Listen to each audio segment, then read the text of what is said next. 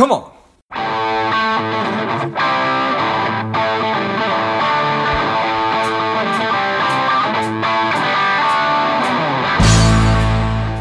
Welcome to Money Savage, a savage approach to personal finance. This is George Grombacher, and the time is right. Welcome to today's guest, the strong and powerful Mansi Singhal. Mansi, are you ready to do this?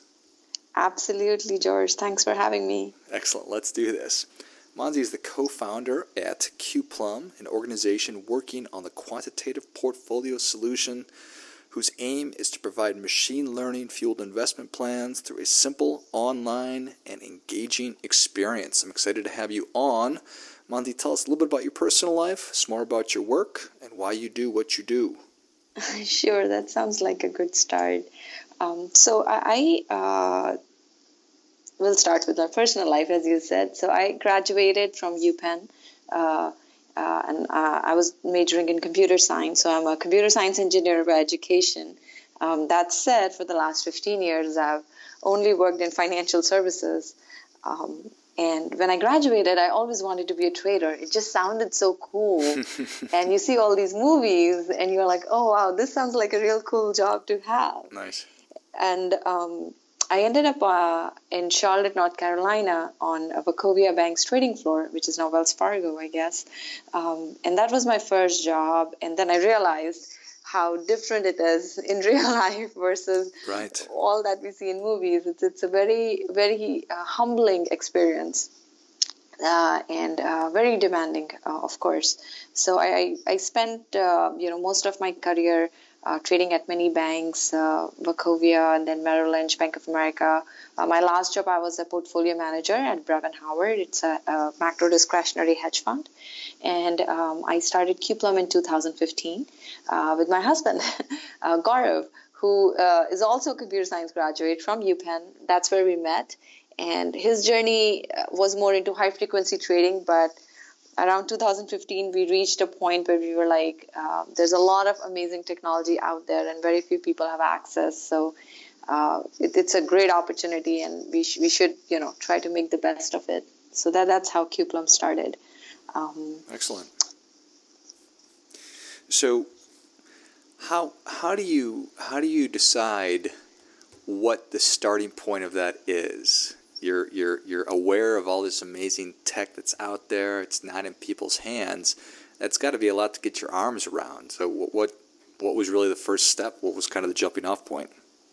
Yeah, that's was kind of the hardest thing for us because we were from financial services, so we just weren't really fully aware of how unaware the rest of us are. And uh, it, it, was an eye-opening experience for Gaurav and myself. So we are headquartered in Jersey City, which is just across the river from New York. Um, and you know, when we started um, talking directly to clients and um, telling them about this technology, um, you know, three things that struck us. You know, first there is just so much information out there, right? And um, people just don't know what to follow and what not to follow.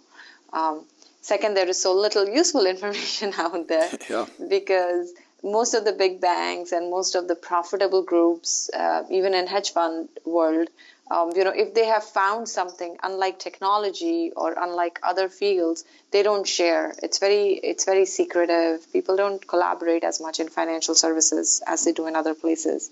Um, and the third thing is like we all are good at some things, but not the same thing, right? right. So you might have a great doctor or a good lawyer, and their finances might just not be um, handled as properly because they just didn't get any good financial advice. Um, and people just feel a little you know hesitant to to ask uh, about that uh, and they feel like okay anytime i need good advice i'll just have to pay so much for it um, so they resort to these free resources but a lot of times you know, free information is good up to a certain point, and then you have to kind of start learning a little bit more uh, beyond that, you know, educational uh, stuff.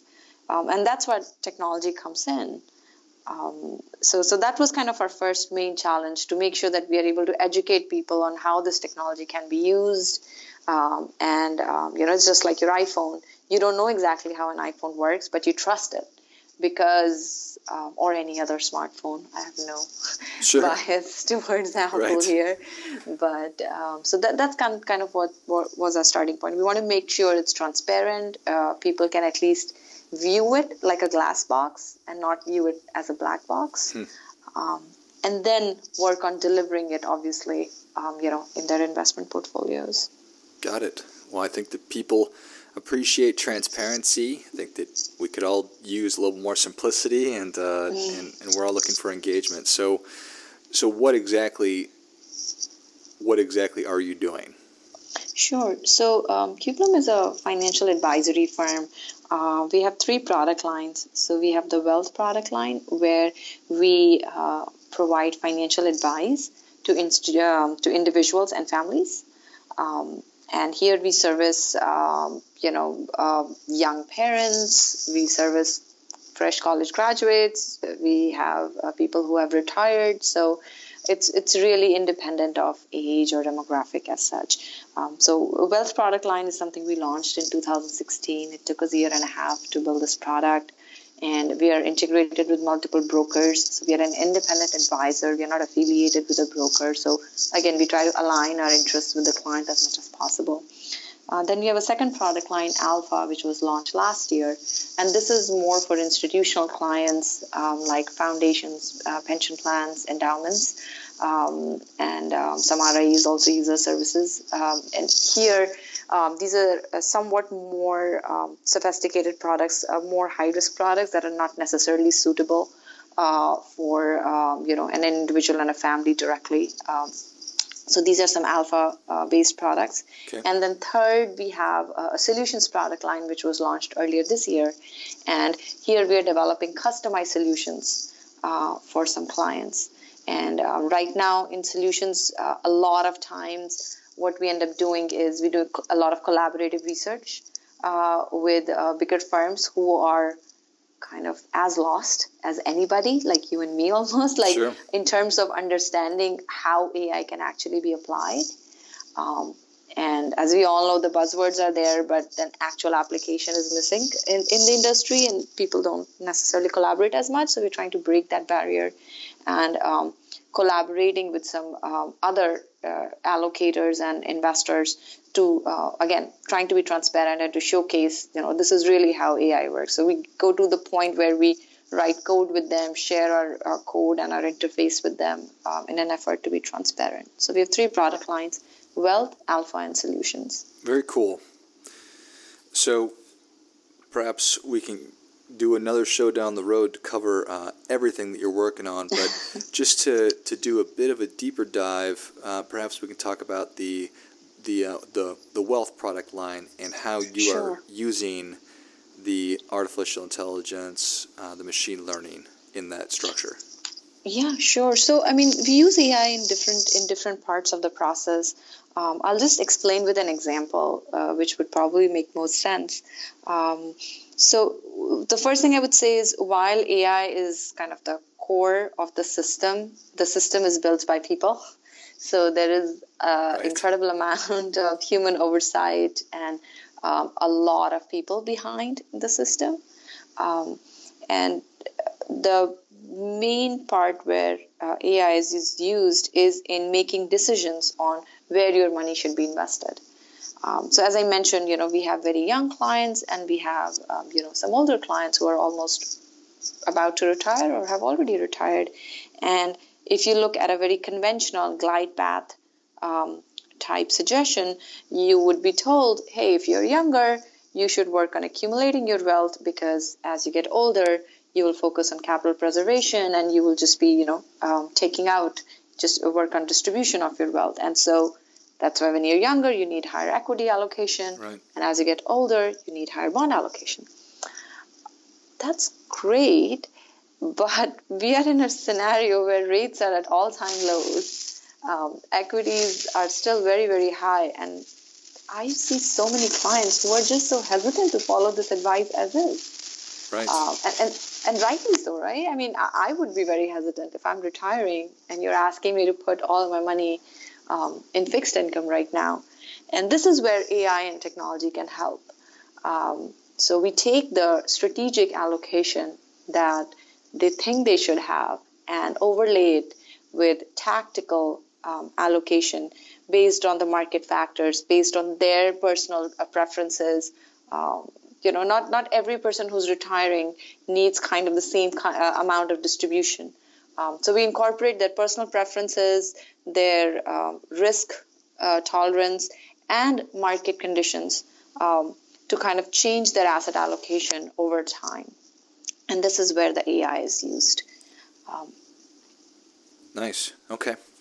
And I think you hit on something that's really, really important that even though there are two really traditional stages of accumulation and then distribution, and there are, I guess, agreed upon or pretty common asset allocations or strategies based on those two scenarios, that doesn't mean that it's going to be the right solution at the right time or for, for the individual person. So, uh, that's I wanted to touch on a little bit about how you help folks manage expectations and how important that is. Hugely. So um, all our portfolios um, come with risk management, and that's kind of the core um, of what we do on top of all the AI and uh, machine learning that is built into the system. Um, so the moment I say, you know, we use AI and um, there is machine learning involved, uh, we get many clients who are like, oh, so that means this the system will just never lose money. I'm like, no. if, if somebody tells you that, I haven't figured that then, out yet. Yeah, then um, they're just not being truthful to you. Um, the way technology can help you is can bring down costs, can make things more efficient, um, and he, in this case, make investing more efficient uh, in a cost-effective manner, and introduce transparency. Because you know, once you have a systematic way of approaching investing, then it's not necessarily predictable, but it is still a lot more transparent than a discretionary decision making process would be. Um, you and I don't know what's you know what our portfolio manager might decide, but if it's a system which is based on some data driven decision making process, then there is certain amount of comfort on you know you could run different scenario analysis and see how it would react under different scenarios. Now, risk management is where uh, we do the job of setting expectations. Nobody knows whether markets will go up or down tomorrow. However, um, targeting risk is much easier than targeting returns. You can hover around a target risk. Um, and that's what we aim for when we are managing expectations. Do you want to hover around a 3% risk, a 6% risk, a 10% risk? And that's kind of a, when I say percentage risk, I mean like a standard uh, deviation, an average fluctuation over the year that you are comfortable with. And, you know, depending on different goals, maybe you want to distribute your savings over these different um, risk profiles, which is fine. Um, but it is important to remember that, you know, investing is for long term. Uh, you have risk management in place uh, for uh, prolonged downside uh, to kind of, you know, defend yourself against any prolonged downside. Um, and uh, look at investing always in terms of a risk uh, in, and not necessarily just saying, okay, I just want to make the most amount of money possible, uh, which no AI program can do. Sure, at least not yet. Yep. so, um, every every stage of our financial lives, and going back to the whole accumulation distribution piece, I think is is is extremely important. Um, mm-hmm. I think that in my mind, it's it's almost easier during the accumulation phase because we're just putting money in. We're obviously trying to reduce fees and and get a, a good return. But theoretically speaking, we have a longer time horizon. Versus when we're talking about the distribution piece, now we're not really putting money in anymore. Now we're taking money out. And think that the stakes are higher because that we don't necessarily have time to to make errors, um, so on and so forth. That's just my perspective of it. Um, and, and, and you mentioned that right now interest rates are so low, so maybe the traditional ways are not really what is going to be the optimal solution for a client who's in distribution right now. Can you give an example or, or just shed a little bit more light on how your technology helps during that um, dis- distribution phase? Yeah, and this is kind of, you know, uh, one of our top 10 queries that we get from clients. Uh, very much, uh, you know, sharing the same concerns that you uh, just outlined, George, that, um, you know, they're, they're about to be re- kind of retired or they're already retired and they're living off their investment income. And uh, there are three things that we plan for them. So, first thing we would always do is set up auto withdrawals. Just like when you were younger, you set up auto deposits or some kind of a saving plan uh, we set up auto withdrawals so that they're not compromising on their quality of life and the cash flow is predictable. Nice. And they're not just diluting their assets without thinking, okay, I'll just sell today because I need the money. Um, so we're able to uh, systematically plan their cash flow needs and and that's the first way. It's tax efficient also for them and uh, done systematically. So, you know, opposite of dollar cost averaging right. in some ways. Mm-hmm. Um, so that that's the simplest thing uh, we start with. Um, the other thing is the actual asset allocation decision. Um, you know. You, the reason uh, why a lot of clients, and I'm sure other people share this concern, are not comfortable with a higher bond allocation is you know, we all have limited lifespans. So if the bubble bursts and it doesn't recover during that limited amount of time, then they have a lot more to lose than a younger right. person who still has, you know, a, quite a bit of time to recover from that. So the way we approach this is um, via something we call dynamic asset allocation. That means um, Yes, age is one of the input factors, but market conditions are another input factor to your portfolio. So if you know that, let's say, for example, there's a 65 year old and they're just about to retire and they're planning their retirement savings, how to use, start using them. What we would say is let's figure out what percentage risk should we put your various assets in. And let's let's say we agree on a 6% risk profile. That means if markets become more risky, and when I say markets, it could be bonds or it could be stocks, it doesn't matter. If markets become more risky, we'll take less risk. If markets become less risky, we will take more risk, but we'll hover around that constant risk. So, this kind of risk targeting, along with dynamic asset allocation, um, gives the flexibility to their portfolio. That means it could be 60 40 one day, or it could be 70 30 the other day in stocks versus bonds.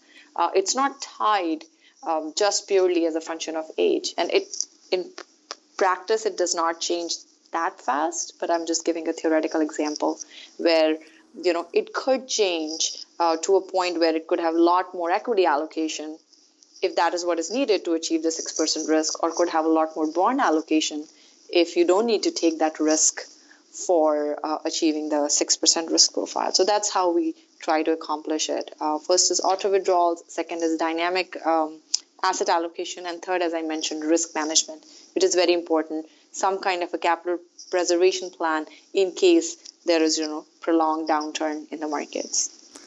Got it. Nice. Thank you.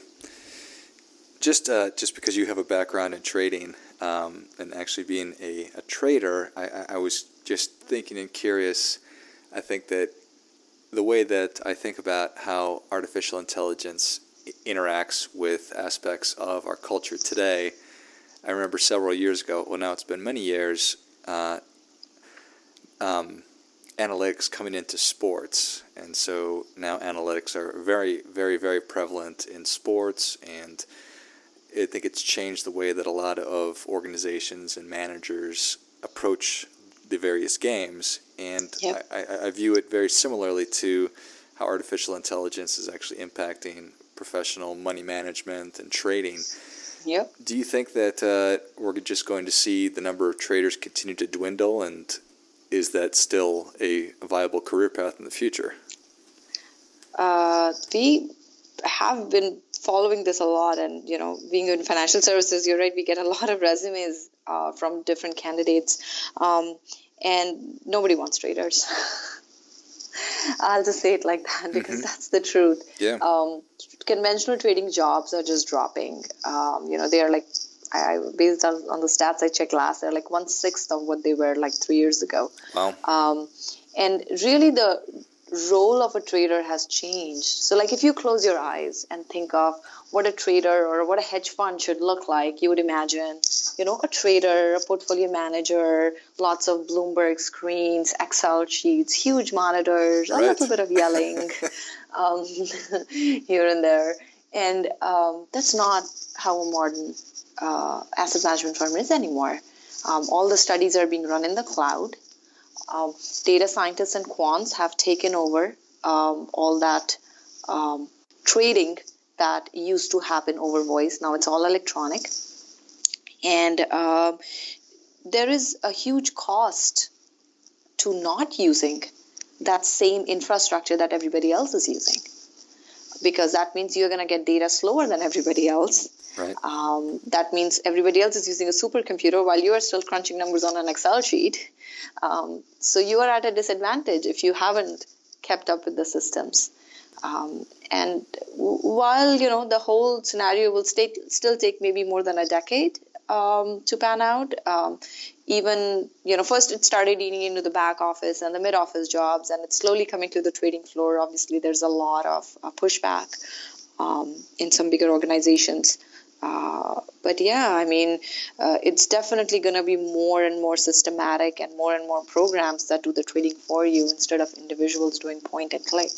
Um, to, to, just add to that, back in 2005, um, I still remember when high frequency trading was not even a name that people recognized. Mm-hmm. And um, Gaurav, uh, who's our CIO, uh, used to write programs that trade. There was no cloud technology at that time.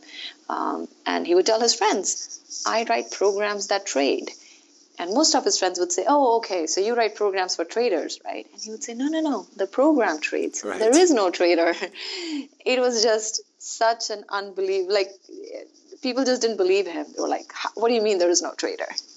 Um, and that is just having these spillover effects. Um, since now uh, high frequency trading has matured, and there's a lot of innovation that it has uh, resulted in, which people haven't really been as sharing about. Um, it's it's spilling over slowly, and slowly you're seeing more and more things getting automated and getting faster. So people just can't keep up. There's so much data to consume. That is the truth. that is the truth. Well, it should be very very interesting to see how it all how it all works out in the future. Well, Mansi, Savage Nation is ready for your difference making tip. What do you have for them? So I have two actually. Excellent. Uh, Excellent. One is a more practical one, which is, um, you know, if you are young and you have to make some decision about your finances, please, please don't forget to look into your retirement savings. Um, I come across so many young folks who just sideline their retirement savings and they're like, oh, I'll think about it. You know, just the fact that you start early just can take you so much farther. Um, trust me, you'll thank me for this if you if you follow it. But even if you start five years late, um, you know it can have a huge impact. Uh, so if you have a 401k plan, an IRA plan, a Roth IRA plan, please please look into your retirement savings. Um, the second one, um, I just wanted to kind of again mention it to some of the younger folks that um, investing is not social media. Please don't go back to your account and check it so many times in the day um, investing is long term.